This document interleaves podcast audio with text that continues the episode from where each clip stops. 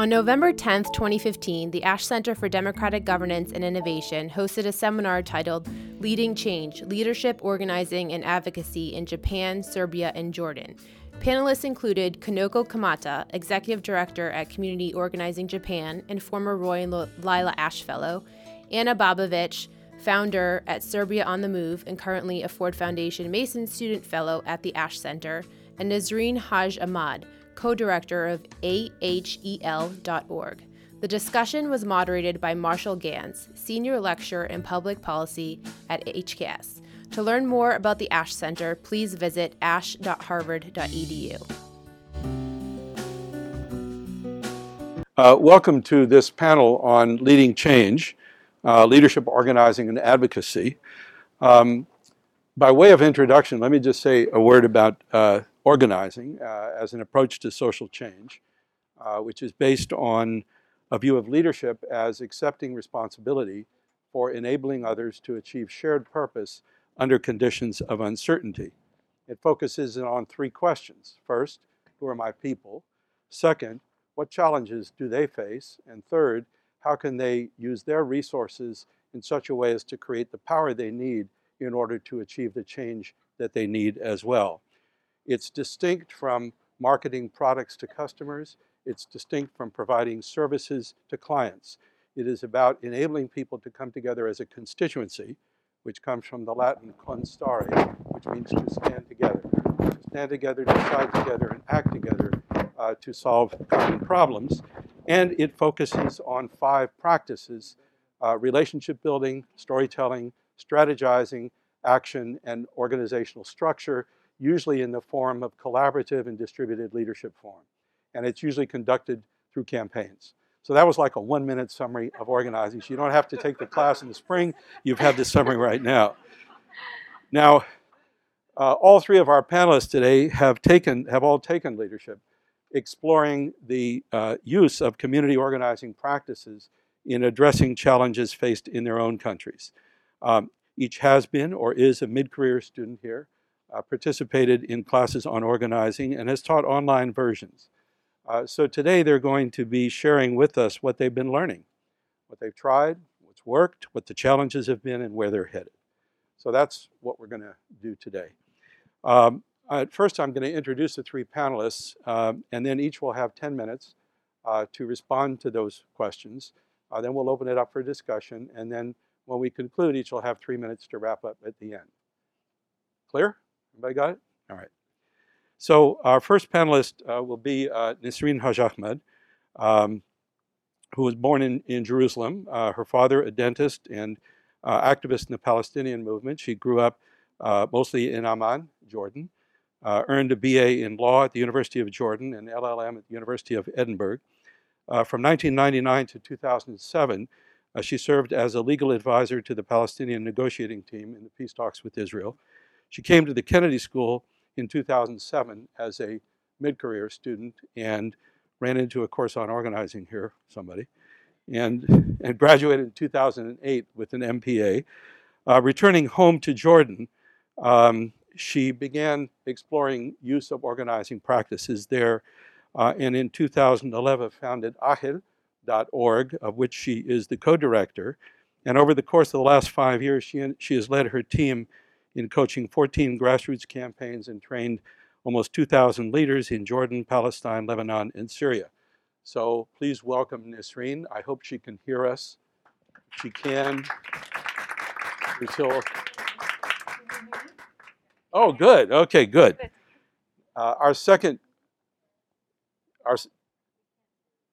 We can't see you, but maybe by the time it gets to be time, we can.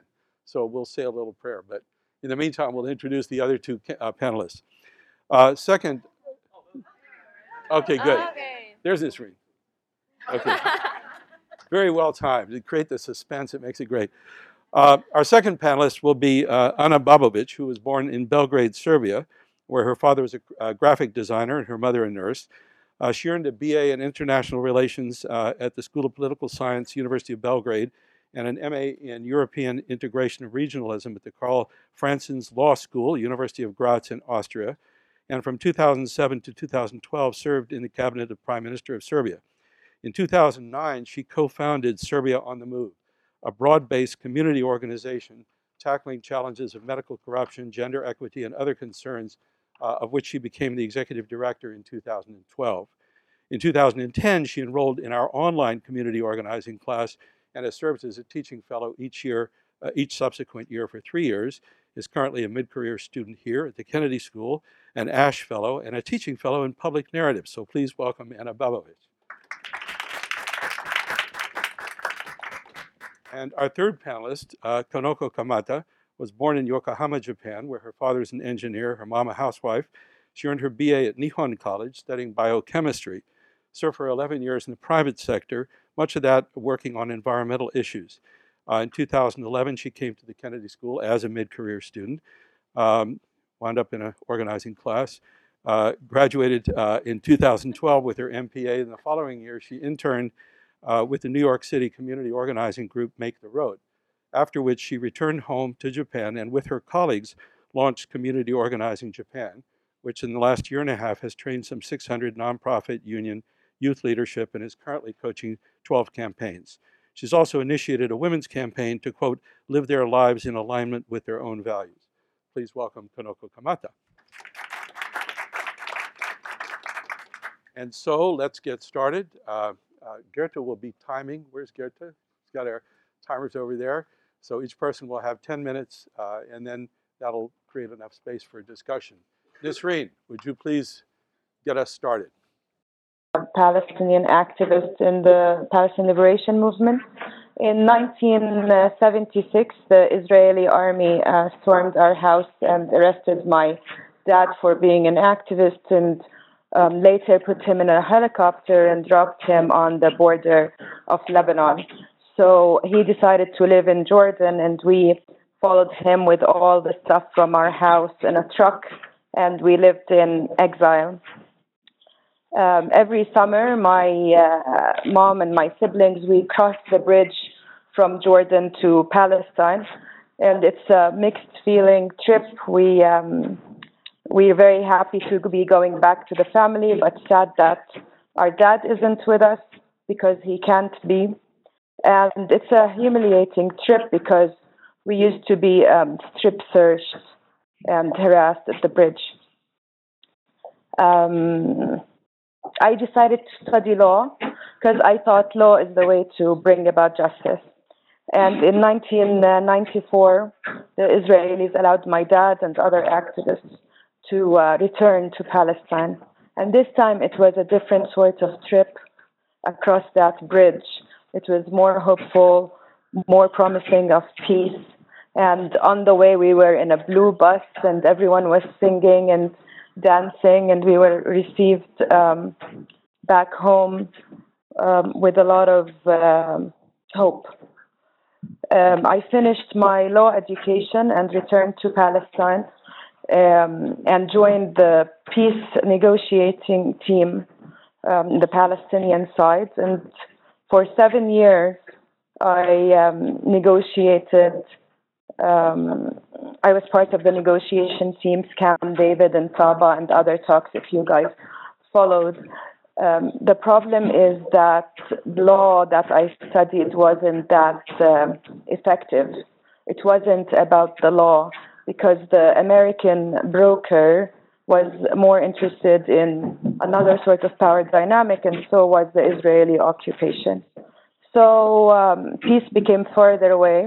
And the settlements kept expanding, and they were the only thing becoming nearer. I got depressed, frankly, and a friend of mine advised I go to Harvard, and that's when I did, and learned about organizing and studied with Professor Ganz. And I was fascinated that this is another way to get justice, how to organize people's power in collective action for change. And I returned to Jordan in 2008. And since then, dedicated my career to organizing and to coaching campaigns. And in 2009, I met this amazing woman called Samar Dudin. And she headed a community-based center called Ruwat in an impoverished area here in Jordan. And she wanted to shift her center from a center that provides services to the community to a center that enables the community to organize their own campaigns to bring about change. And we tried the framework I learned with Professor Ganz, and it worked. And that's when I met another amazing lady called Mayfair Aqsousi, who is a passionate believer in freedom, and she was working for freedom, free movement of youth in the Arab world. And she joined the campaign we ran in Jabal al-Nadif for literacy. And a year after, Mace and I formed our organization called AHEL. And the word AHEL is an interesting word. It's mentioned in the Quran twice. It means two different things. It means those who deserve, the most deserving, and it's also most capable. So one word that means most deserving and most capable. And we called our organization that because we believe that the people with the problem, who need the solution, who need the change, are most deserving of it and are most capable of bringing it about.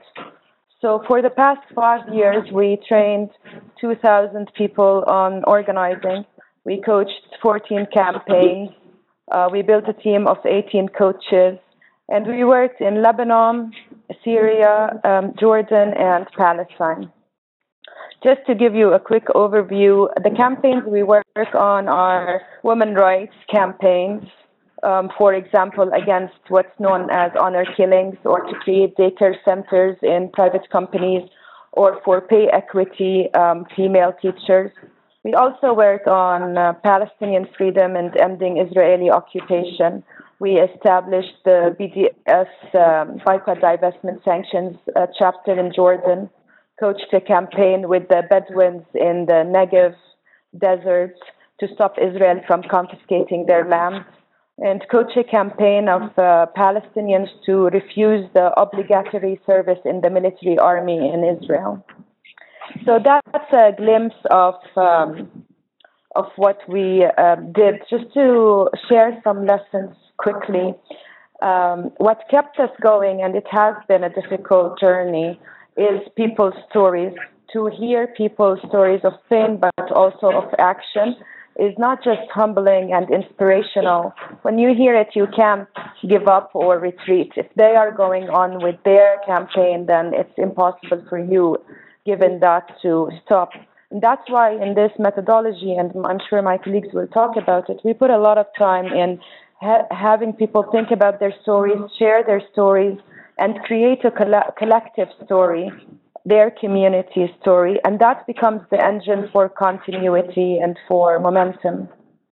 Another thing that kept us going is seeing people work in teams and work effectively in teams. So we say that one person or power should not reside with one person. And the same thing with teams, power should not reside with one team. So we build many teams to run these campaigns. And it's not easy to work in teams and hold others accountable and be comfortable with transparency and follow through. And when we see them work, that gives us a lot of hope, because we're building not just to win the campaign, but to win the next campaign and the next campaign and change the way society works together collaboratively. Of course, very encouraging is to win the campaigns, and we've won some of them, and that keeps us going. Now, before my time ends, just to share challenges, a couple of challenges. First challenge is around the leadership culture. So people are used to awareness campaigns or advocacy campaigns, where advocates on behalf of the people, like experts or lawyers, they run a campaign. They're not used to run their own campaigns, and that requires them to shift their leadership perspective to, instead of needing someone to lead in front or someone that I can blame, I have to do the work and I have to hold others accountable. And if there is failure, I am to blame. So that was a challenge for us, and it is still a challenge to change the definition of leadership. And the second challenge is the context. So I'm in the Middle East, and some of you may know There are two things about being here. One, there's an influx of problems, one after the other, bombarding you all the time. And the second is that there is no rule of law or democracy. So we organize in this context, meaning last week, for example, in Jordan, heavy rain, a flood, 2 kids were killed and 4 adults because of poor infrastructure. The next day, 2 successful sisters, great women, found mysteriously dead, and no one knows what happened. Yesterday, a man shoots 4 officers in a U.S. training facility in Jordan. And any action we run, meetings, demonstrations, whatever, is a reason for the security apparatus to question us because we happen to be around the corner from ISIS. So that's the influx of problems we're bombarded with. And the other thing is rule of law. There is no rule of law. So we run a campaign and we get the majority of the parliament to vote against buying gas from Israel, but the government doesn't care what the parliament is saying or says. And the same thing at a lesser level. The Ministry of Labor goes to schools to check, to inspect, and they find them infringing teachers' rights. They fine them with the 50 fines, let's say, of 2,000 JDs, $5,000.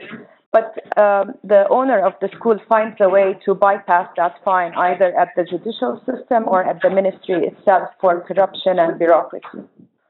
And you take your case to court, and the court takes 3 or 4 years to rule in it, leaving many of our activists without legal reference. Anyway, that's the situation. And this is not for Jordan only, because it's the same thing in Palestine. Israel bombards them with one action of injustice after the other: house demolitions, Aqsa invasion, settlers' violence. And Israel is above the law itself. The same thing, there is no rule of law with such U.S. support and military might. So where does that leave the organizers? It leaves the organizers in a situation where they have to up the ante, they have to raise the confrontation level, to rock the boat in a way, to find a strategy that works or affects the decision maker or the occupier. And the minute we do that, the risk is increased. And how many people will join us in such high risk? Less. So that's the context we are in. My 10 minutes are up, Marshall, but I thought my story, some things that keep us going and some challenges. Thank you, guys. Do you have, how much time? Time's up. How about a minute for what keeps you going? What keeps me going are the stories of the people. So in one of the campaigns for teachers' minimum pay, teachers here are paid less than $300 a month, and they're paid under the poverty line. And one teacher, because she's an activist with the campaign, she was fired of her job. And I was devastated. But then I saw her, and for her, it was like, you know what, it doesn't matter, Nisreen. I'm willing to become just the activist for this campaign. They had with the $300. Because if I fix this, I fix it for so many others. My kids are now going to university, so I don't need that job. I'm willing to be that fighter. So that gives me hope and it keeps me going. Thank you.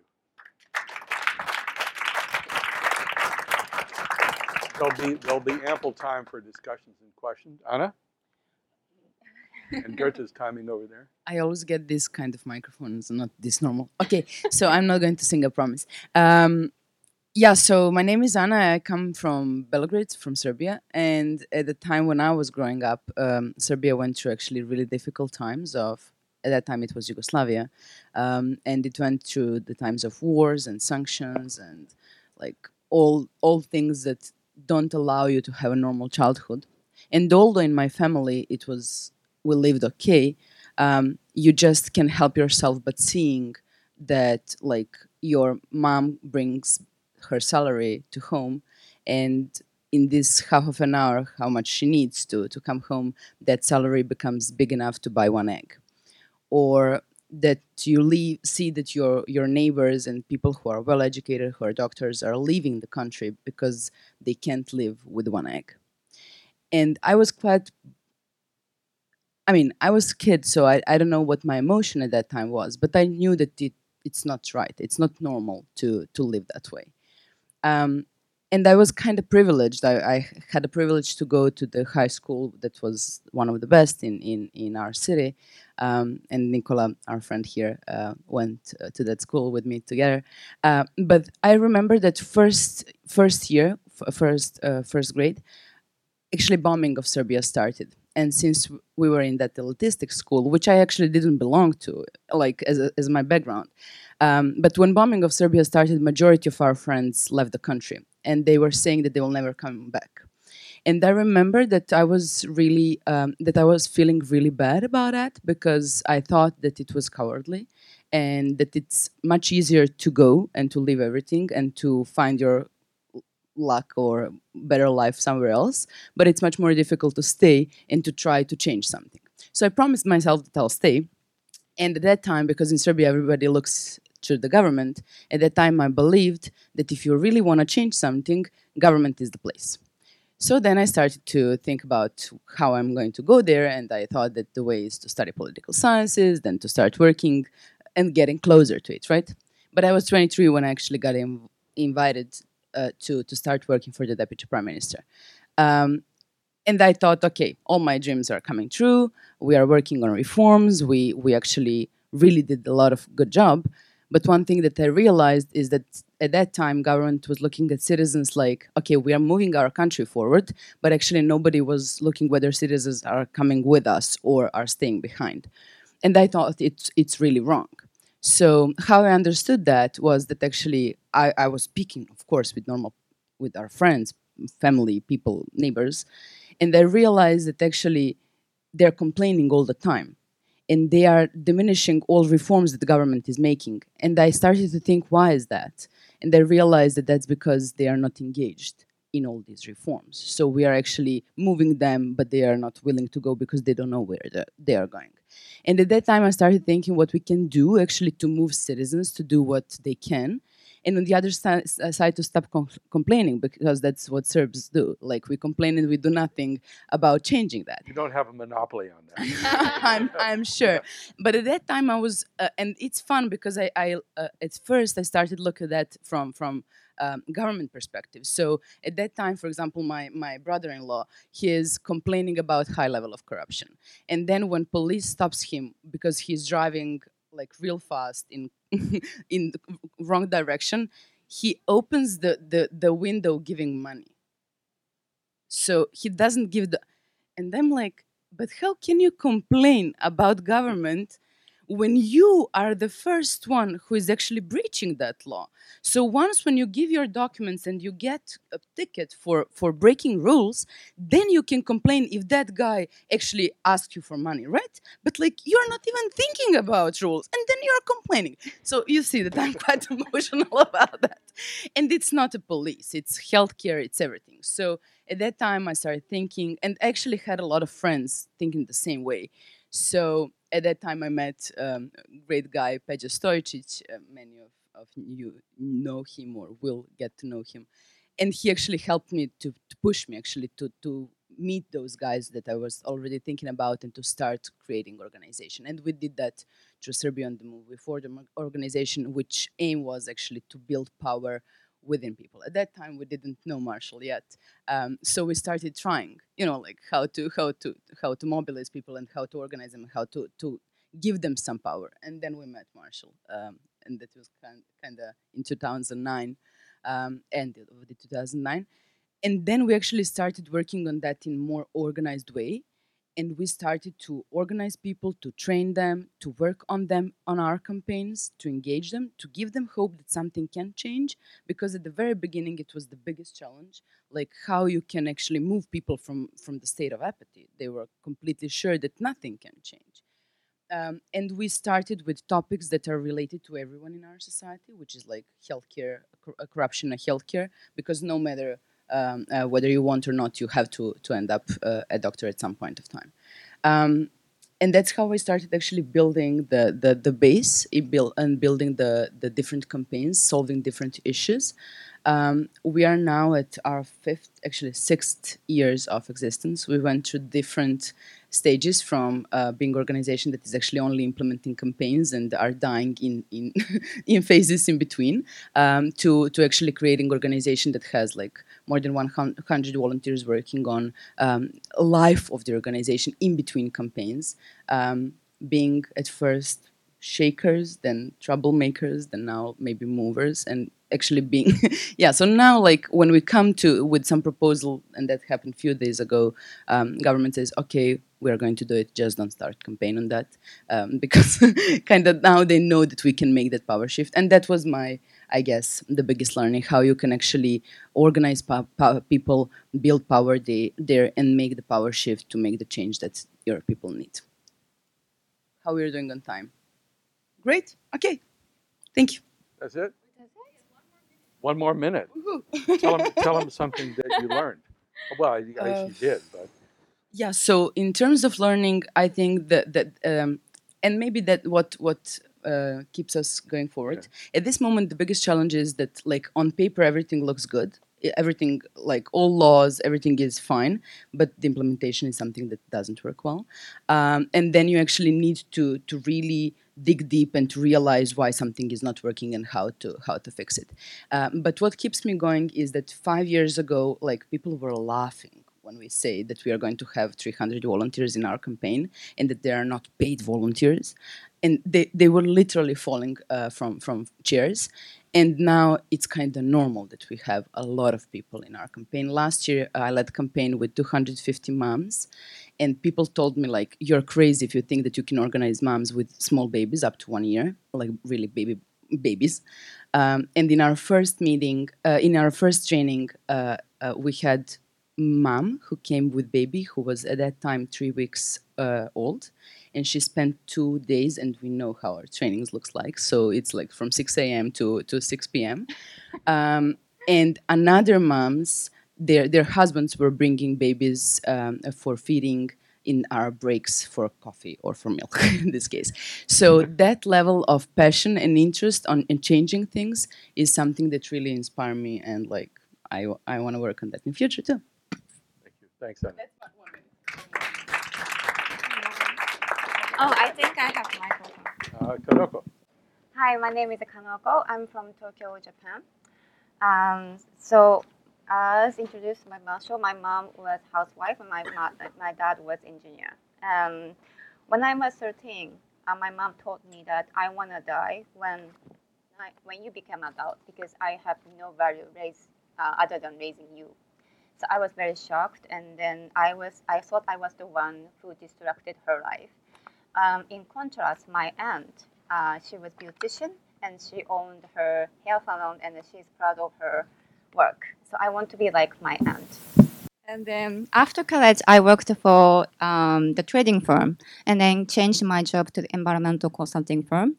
And when I was 26, the CEO was replaced. And then he soon abolished flexible working hours and then work at home system when your kids were sick. I was very outraged because that shut down opportunity for women to work. And also I felt my career path was shut down because I was a woman. And so I collect all the opinions from employees and submit to the CEO. And he said to me, don't do this shit. And then unfortunately I only given uninterested work for a year, but I was good at sales, so I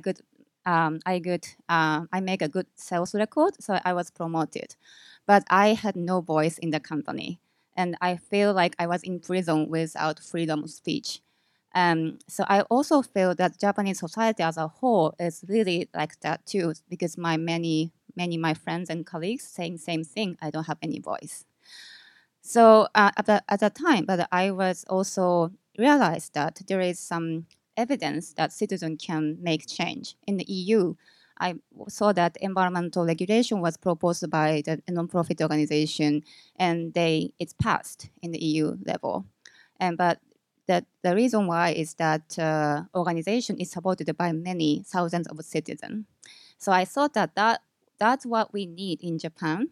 And I decided to study public policy here in Harvard. I met Marshall somehow around organizing, and then I thought that we need this in my country.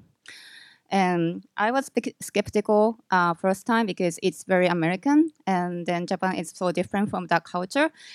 But I also thought that it's very fundamental to people act collectively and make change. So the urgent challenge in Japan is that government has mobilized people to win the economic war, and we all somehow succeeded. But like men is working late, very long hours, and the women it mainly in charge of taking care of family. That's how it works.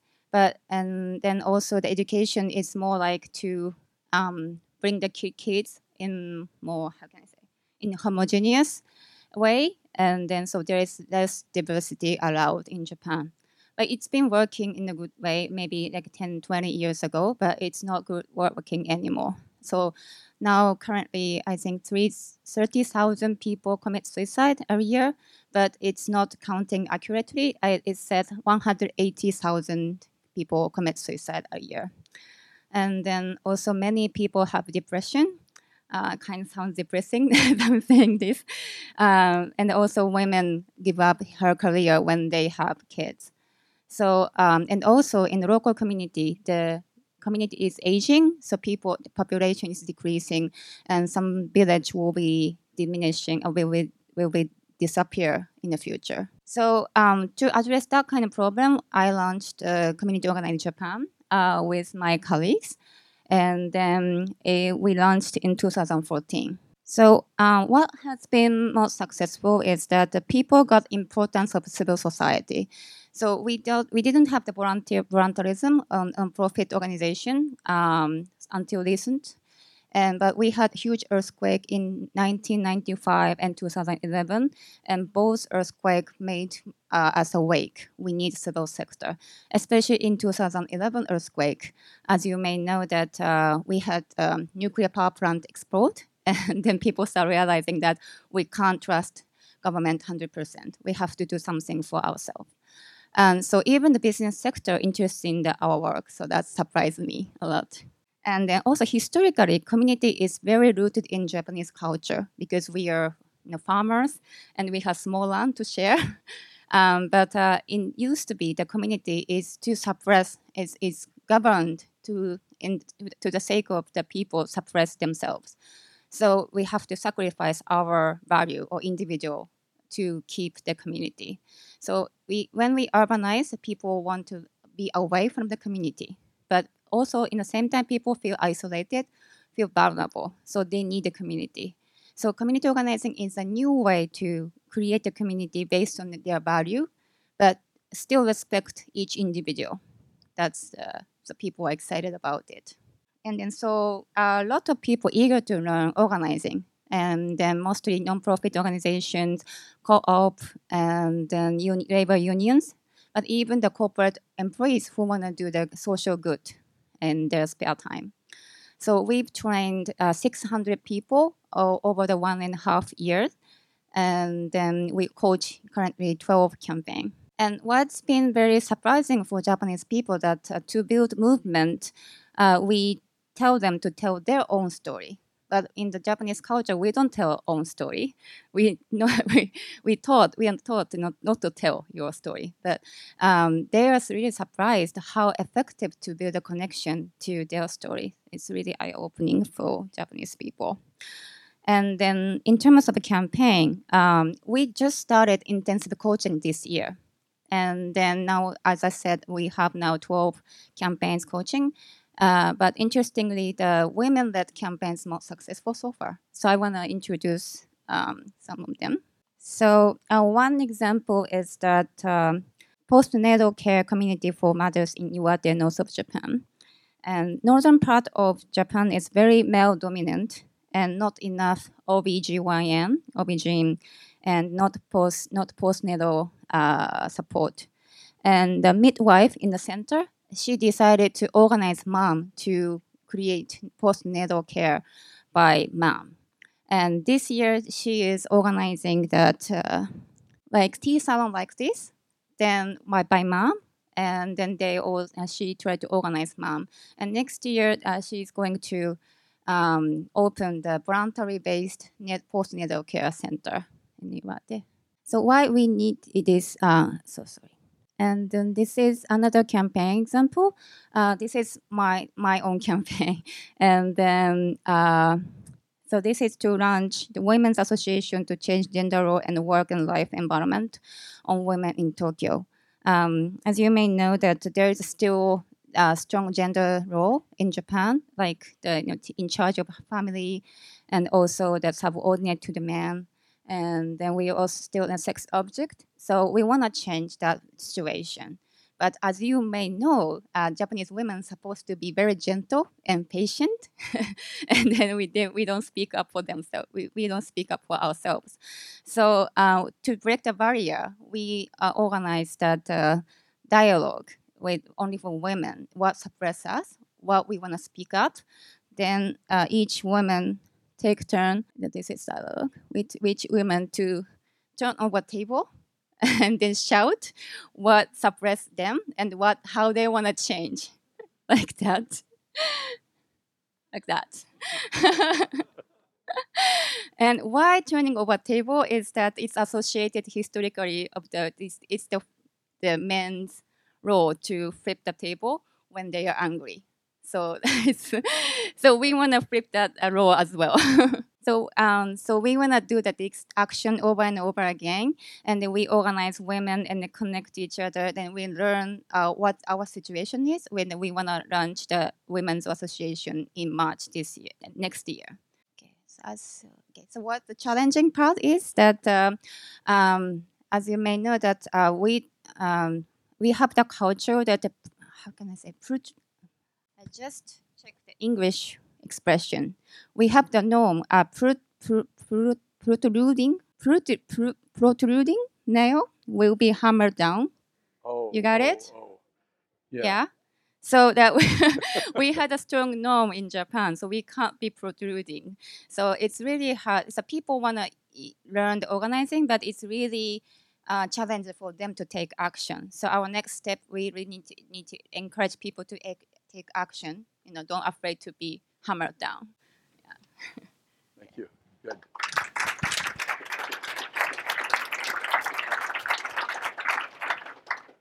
Well, that's an interesting beginning.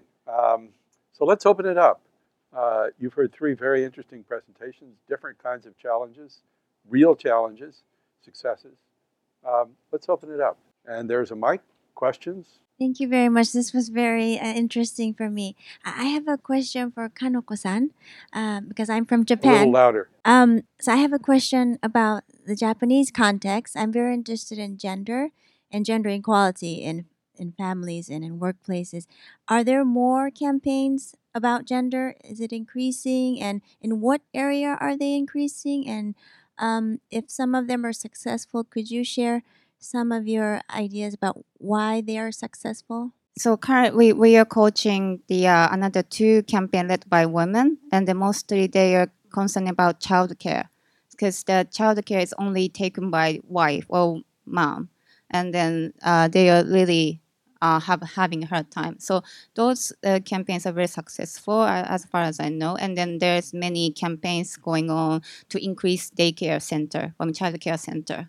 Let's get some more questions. And I think what's kind of a unique opportunity is that the cultural, political contexts of this work are so different from one another.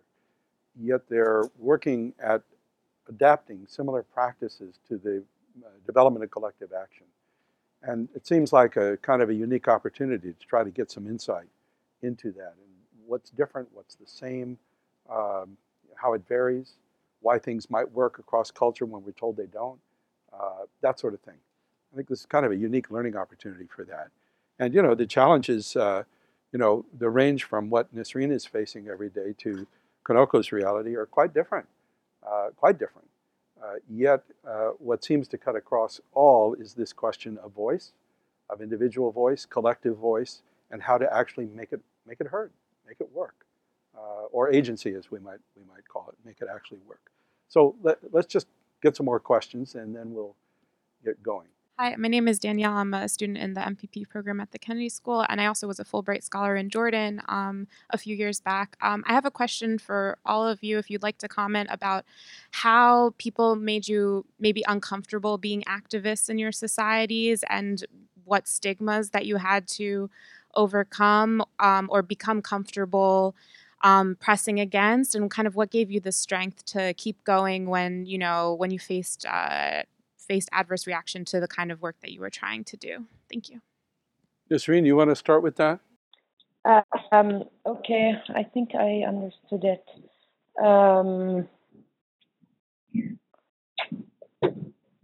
So a couple of things. One is your own society, like your family and your neighbors. And especially as a woman, if your voice is loud and you're going against the system or you're pursuing change, you're more a troublemaker. And there's even a word in Arabic, it's not used for a man. It signifies power, but it's not used for a man, only used for women. And it has a negative connotation, but it means powerful woman, but with a negative connotation, as if no one wants to marry or befriend or neighbor that kind of woman. So that's the stigma from the society. But countering is, you birds of feather flock together, so who do you hang around with? And I think, like with my neighbors, it's about talking their language, but to make the same point about beating your kids, or about for disciplinary measures, or about caring about women's rights or pay equity and so forth. Anyway, so that's one dimension, stigma from your own society, especially about a woman. The other stigma from society is when we worked in Jabal al-Nadif, a poor area. And because the women are now active and having meetings, even in their own house, their husband started getting worried that she's going to rebel against him. So she's changing the power dynamic inside the house, although it was just a reading campaign. And the other thing is not about society, it's about the government. It's about being called in by the intelligence to be questioned because you're organizing a demonstration or a stand in front of the UN office, let's say. Last week, we organized a women's stand, a solidarity stand by women downtown. And the police circled our demonstration, and men were coming to stand with us, and the police prevented them from coming in, because it's a woman's stand, they were telling them. And that men cannot be standing with women. So we went to the police saying, like, what are you guys doing? We called for this demonstration for solidarity with Palestine. And the police man, the general, was saying, oh, this is to protect you from the ill-acting men. And of course they're making fun. Like, they call you for questioning if you organize in the parliament. And if you organize demonstration, they try their best to belittle it. There's a place where we demonstrate in also here in Jordan, and they just built a fence around it to prevent you from demonstrating.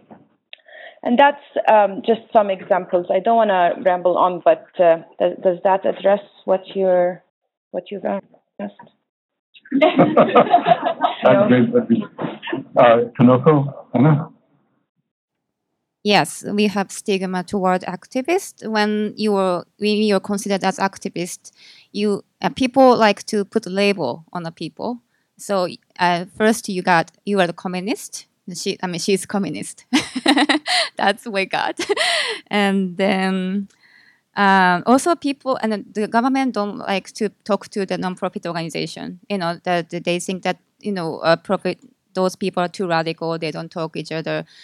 So it's really hard to set a meeting with the government when they want to do some negotiation. And how what's the strengths how I can get strengths to move forward is really to recall my story, why I'm doing now. But I think the most helpful one is to have a strong team to support each other. So when I'm down, the other team member will support me. Okay, we can go. That's really helpful. So in our case, in Serbia, I think word activist as such has, I can't say negative meaning, but like perception is that that's somebody who is just protesting for the sake of protesting without having clear strategy on what they want to achieve, how they want to achieve, why they are doing what they are doing, and stuff like that. So I think that we tried to overcome that challenge by actually having mindful and strategic action. And when I said a few minutes ago that like now when we are acting, government is not dismissing and disregarding us, I think that they started to realize that if we are complaining, that if we are organizing, we are not doing that just because of being NGO who is paid to do that, but we do that as like coming from citizens, and those problems are coming from them. And on the other hand, why I think we managed to do that is, and how we managed to shut them off and to, I think, start changing that perception is that we started to create change. So earlier, and that was so visible for me, when I left the government to start working full-time in NGO, people thought that something is really wrong with me. That I'm going completely wrong direction. And I think that some of them thought that I'm completely insane. And at the very beginning, when I started talking about people and change and everything, my ex-colleagues who are all in policy were telling me like, you and your citizens, but let's do something real. And I was quite nervous at that point of time, not to use some other word, because I've never really seen think tanks making a change. I don't say it's not useful, but I've never seen that. And I really started thinking that we can't do without one another. Like, government can do without citizens. Think tanks can do without citizens again, and somebody who's going to bring that change. So last year, when we actually managed to, with these 250 moms with babies, to change the law, that actually showed the power of activism. And, you know, like something that all these NGOs speaking about why it's important to have moms in labor market, stuff like that, they didn't manage to change it. So in that way, I'm not saying I'm not activist, I'm this and that. I mean, I don't care how they call me, but like, this is the change, and that's what is important. Thank you. There was back over here. Yes, I think you were next. Why don't we get about 3 questions and then get response? Yeah, go ahead. Hello, I'm Chun. I'm a mid-career too. I have a question for Kanoko, yes, about these nails. Because I come from China. I have those real story happened to my husband's classmates. He like lead the classmates to fight for the teachers. Then he get like he was forced to drop out, and he never made his way to the college, and now he's like nobody. And this is the same for the Tiananmen event. So you said you can prevent those nails being hammered. So what mechanisms do you have there to protect them? Let's get a couple more. So how to keep nails from being hammered. Yes, right behind you. Yeah. Hi. My name is Esther. I'm a current MPP1 student. I have a question for all of you. How do you define success of your community organizing, collective action? And also, how do you go about measuring impact? If you can give an example, that would be great. Success, impact, nails. I'm going to keep... my question would be, since you're not providing like a marketing consultory or something like that, how does this model work about like working from the same organization with different causes or doing different campaigns? Is that clear with that question? I'm not quite. I think that I understand. Yeah, you mentioned that you wanted to work like against corruption, problems with public health, and like how do you do to work with different issues? Yeah. Okay, so working with groups pursuing different issues, how to keep nails from being hammered down, and how do you measure success and impact? Let's just stop there. Those are 3 pretty good ones. Who wants to start with that? Anna, you want to start with that, and then we'll proceed? So I'll start with this part on, okay, so hammers and nails. I mean, and this is completely my personal opinion, maybe completely off track, but I think that you can't guarantee anybody's protection. But the power of community and like protecting each other can give people hope that they can change something, give them some courage to try, and on the other hand, really have community who is going to give their best to protect it, if that helps. But like, that's how I could respond at this moment. Can I respond at this moment? When it comes to measuring success, it's quite simple. Like you, no, really, because we never start with changing things that we can't see impact of, or that we can't see whether we lost or win. And that is one of the things in community organizing. You create your campaign. You have real well. You know real well where you are at that moment. You know really well where you want to go, and you are thinking and strategizing on how you can actually turn what you have at this moment to what you need in order to achieve the change that you want. So you have really, really. Picturesque strategy on when you want to achieve it, how the successful is gonna look like, and on that exact date, you know whether you won or lost. So in that terms, like it's really measurable, and you know if your campaign wanted to change the law, you know whether you did it or not. So in that sense, and impact is of course different from one campaign to another.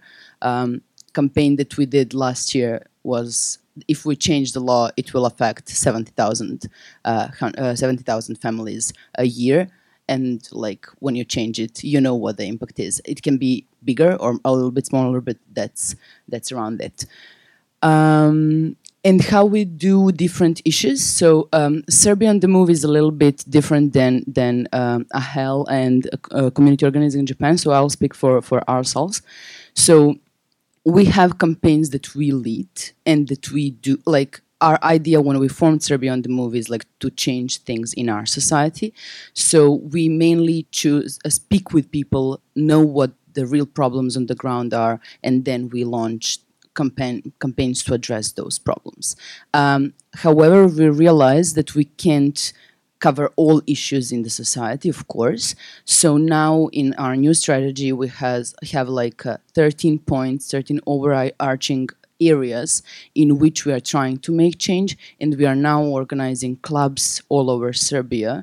And clubs are actually groups of people who are working on making change in those 13 areas. So that's how we are trying. Of course, we are coaching other campaigns, but that's off the topic at this moment. Just to add, that your first big campaign was on medical corruption? Yes, our first big campaign was on corruption in healthcare. Yeah. And we have been working in that area for 5 years now. So we didn't leave from there, but we opened another areas. And we open another areas when we actually, because we train people, we enable some leadership there, and then they come and say, like, okay, I think this is the big, this community with which I want to work, and this is the big problem that I want to solve. And that person starts their own campaign. So about nails hammered down, when I reflect back, because I was also the hammered down, so I think I didn't have the strong team to support me, and then I didn't really build the power to challenge the authority. Then I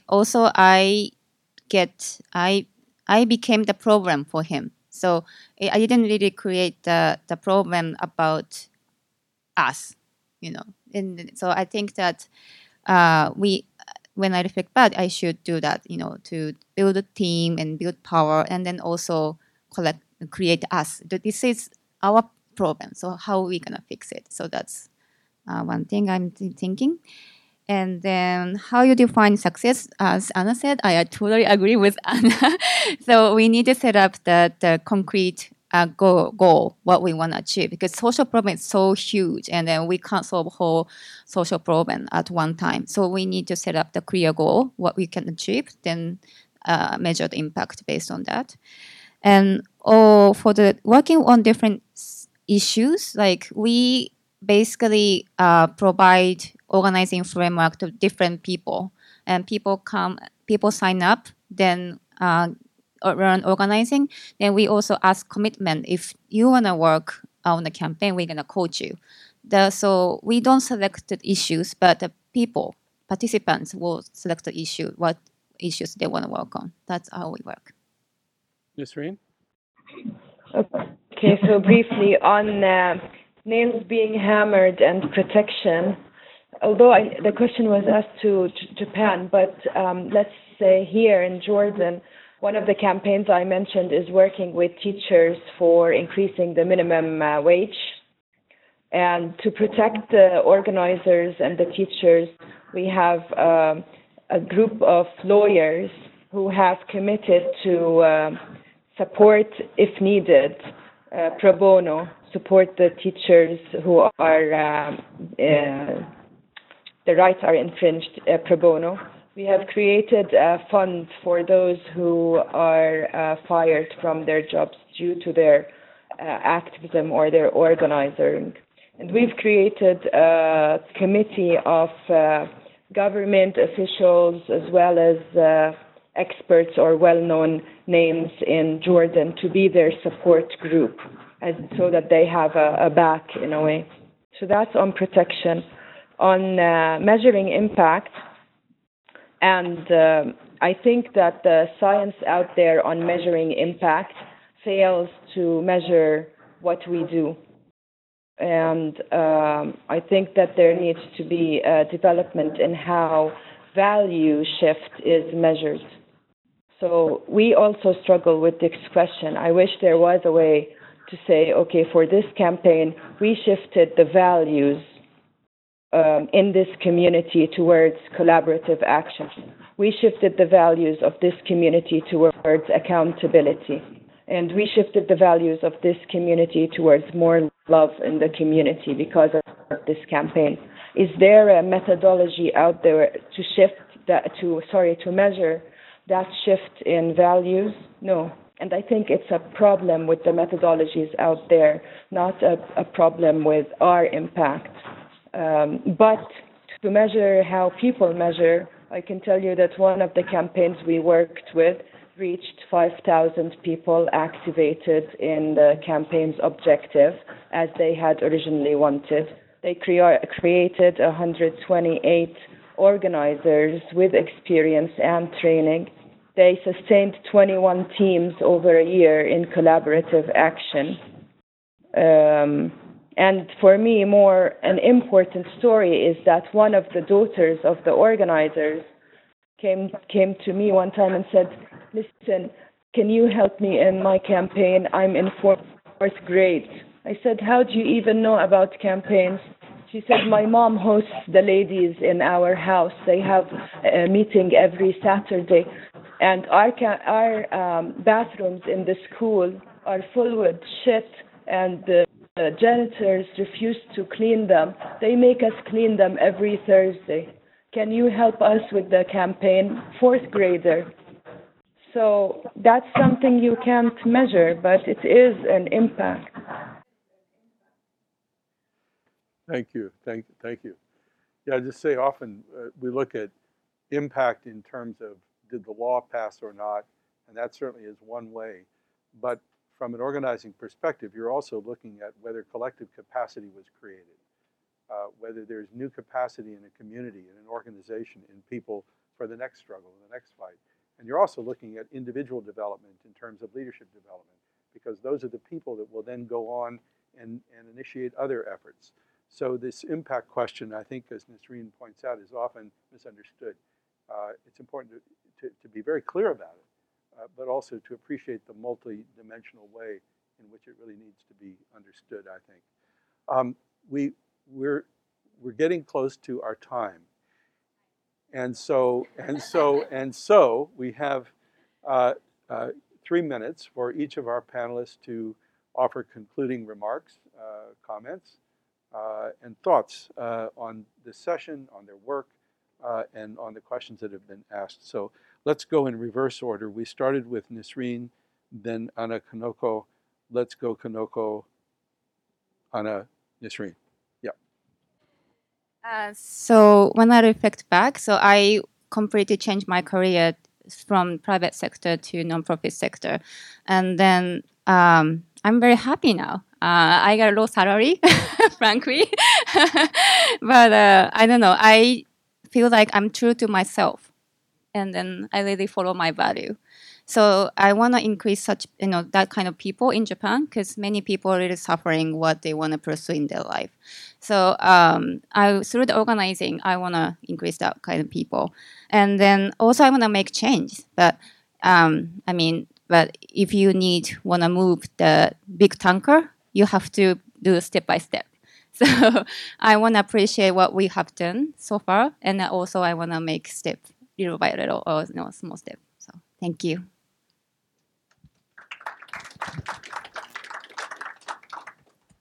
Yeah, so for me, it's really a big pleasure to be here, and Marshall will laugh, but 2012 was actually the first time when I came here to Harvard, and it was the first Leading Change Network conference.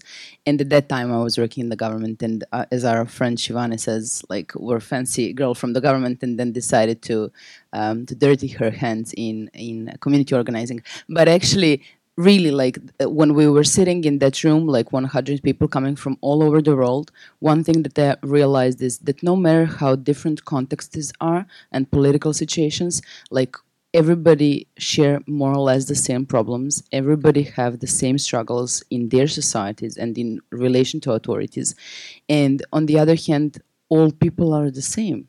So it's really big power that is coming from there, and big inspiration. And for me, that was inspiring enough to quit my job in the government on the last day of that conference, and to start working in community organizing. And now it's like even bigger pressure that we have Kanoko in 3 dimensions, and 2 of us sitting together. I mean, this world is really small. But actually, really getting deeper and thinking about how you can create a change and inspire others to create change and build that power in people is just amazing. Thank you.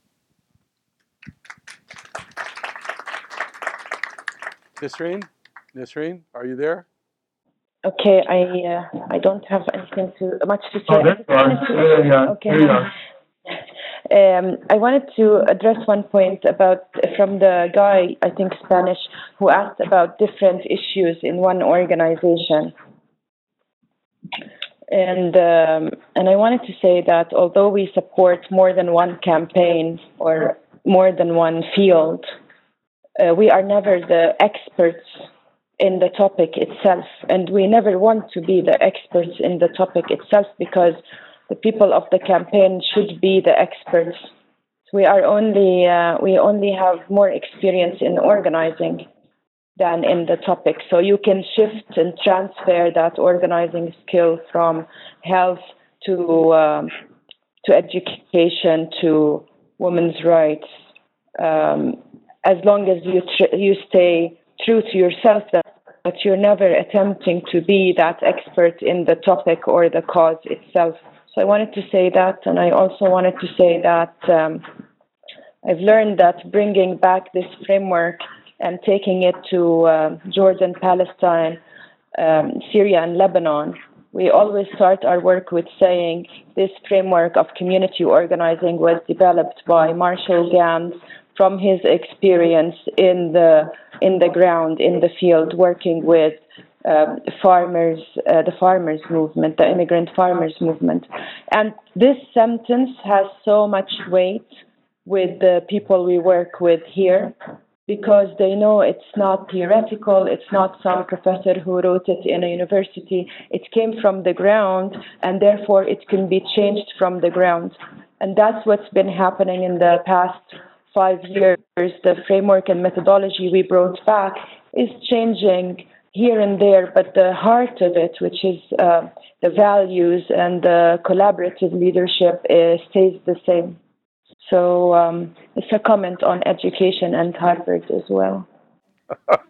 Oh, very subtle too. Well, want to thank everybody. But first, I want to thank our panelists, because on multiple levels. I mean, certainly for participating today in all this, but for my own learning, the opportunity to work with them these past years. People do research projects and all that.